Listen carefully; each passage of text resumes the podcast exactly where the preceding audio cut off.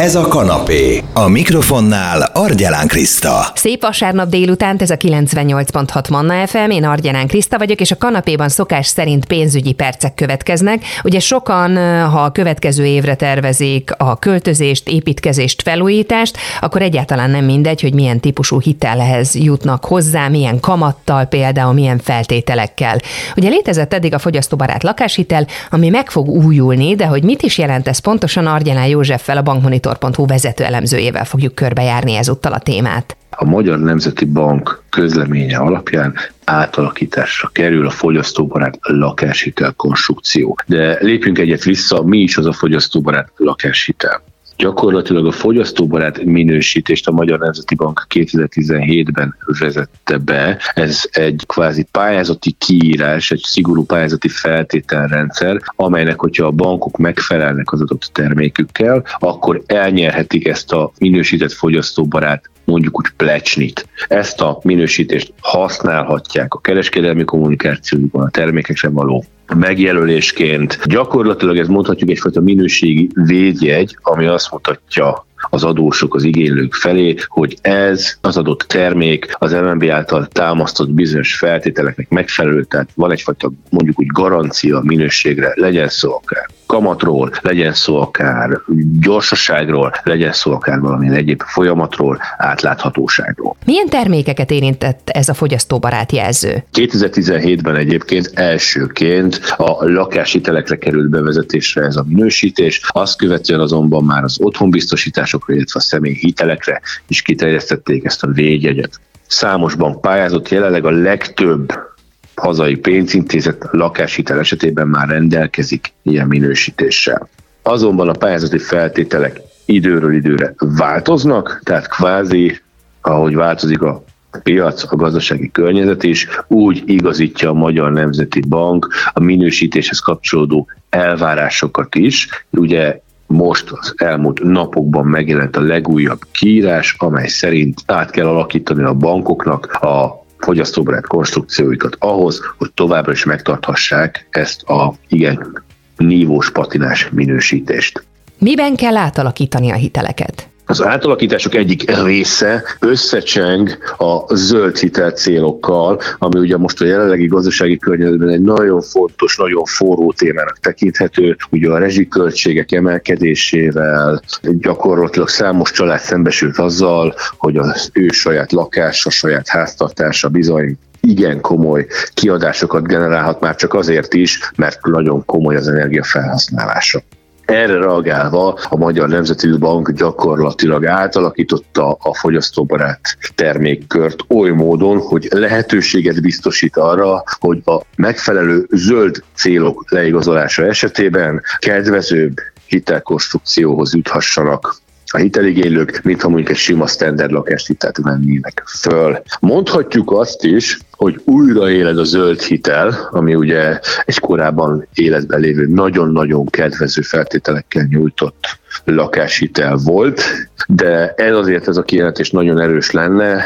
Mostani átalakításra a fogyasztóbarát lakáshitel ugye is nagyon sok ponton eltérő lesz ettől a korábbi zöld hiteltől. Mikortól számíthatunk ezekre az átalakított hitelekre? Ki kell hangsúlyozni, hogy a változások 2023. április 1-től lépnek életbe. Most uh, még nem érdemes beszaladni egyik bankba sem azért, hogy én ilyen új fogyasztóbarát lakáshitelt szeretnék. Még idő, kvázi több mint egy negyed év az, hogy ezek a termékek tényleg elinduljanak. Mik is ezek a változások a zöld hitel szempontjából?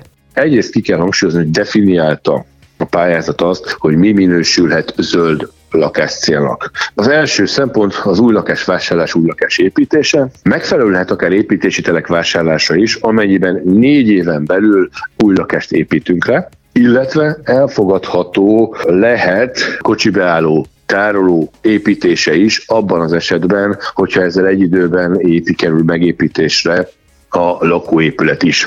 Fontos kitétel azonban, hogy ezen új lakásnak meg kell felelnie bizonyos szigorú energia hatékonysági elvárásoknak. Mik ezek az energetikai feltételek pontosan, Józsi?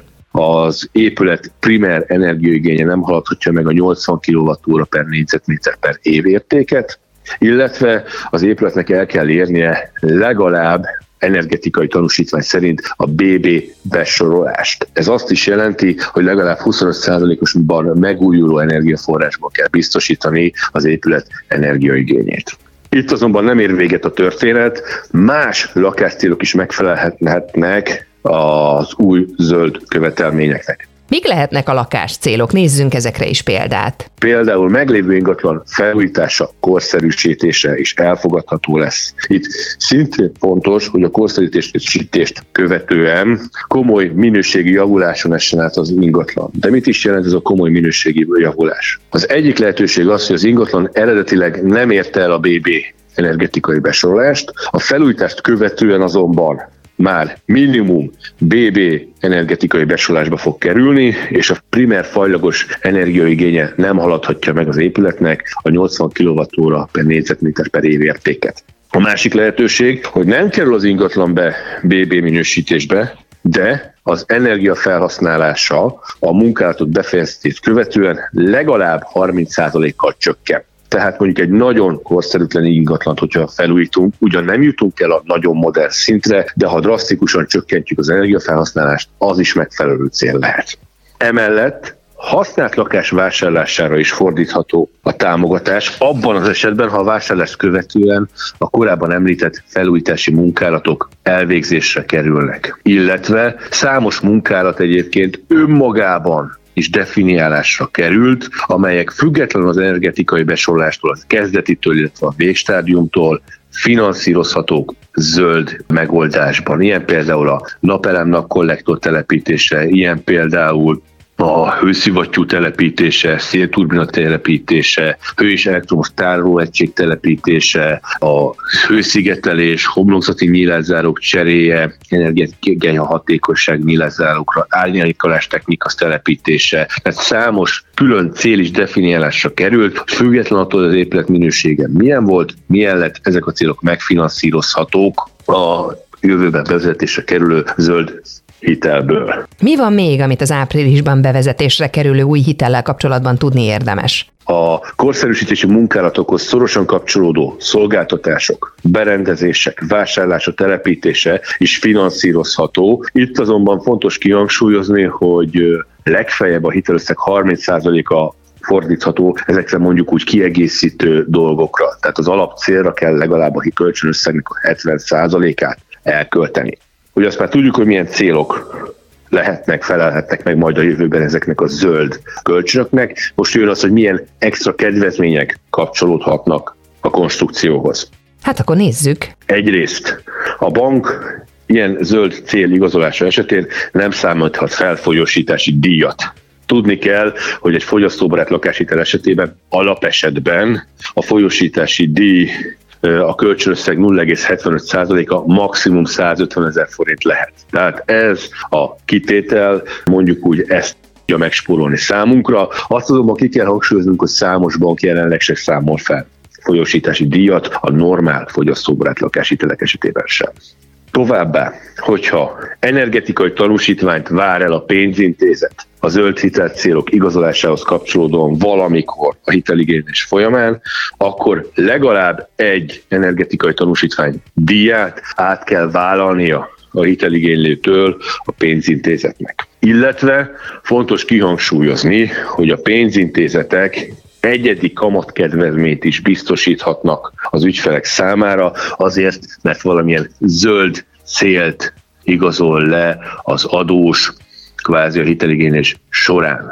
Van még valami, ami vonzóvá teszi ezt az új hitelt? Emellett fontos kihangsúlyozni, hogy a, alapvetően a fogyasztóbarát lakáshitel esetében, ha a folyamat átfutási ideje túl csúszik a határidőkön, akkor jellemzően a folyosítási díjból enged, kell engedni a banknak, illetve visszafizetni annak egy részét. Mivel a zöld hitel esetében nincs folyósítási díj, ezért ilyen esetekben kvázi külön hitelösszeget, külön jóváírást kell majd a bankoknak eszközölniük a pénz az ügyfeleik számára. Tehát mondjuk egy példát, A bírálati idő standard piaci hitel esetében egy fogyasztóbarát lakáshitelnél legfeljebb 15 munkanap lehet. Ha legfeljebb két nappal túl, túlcsúszik ezen a bank, akkor a kölcsönösszeg 0,75%-ának a felét legfeljebb 75 ezer forintot kell jóváírnia. Egy zöld konstrukció esetében, ha több mint két nappal csúszik túl a bank ezen a 15 napos határidőn, akkor pedig a kölcsönösszeg 0,75%-át legfeljebb 150 ezer forintot kell megfizetnie számunkra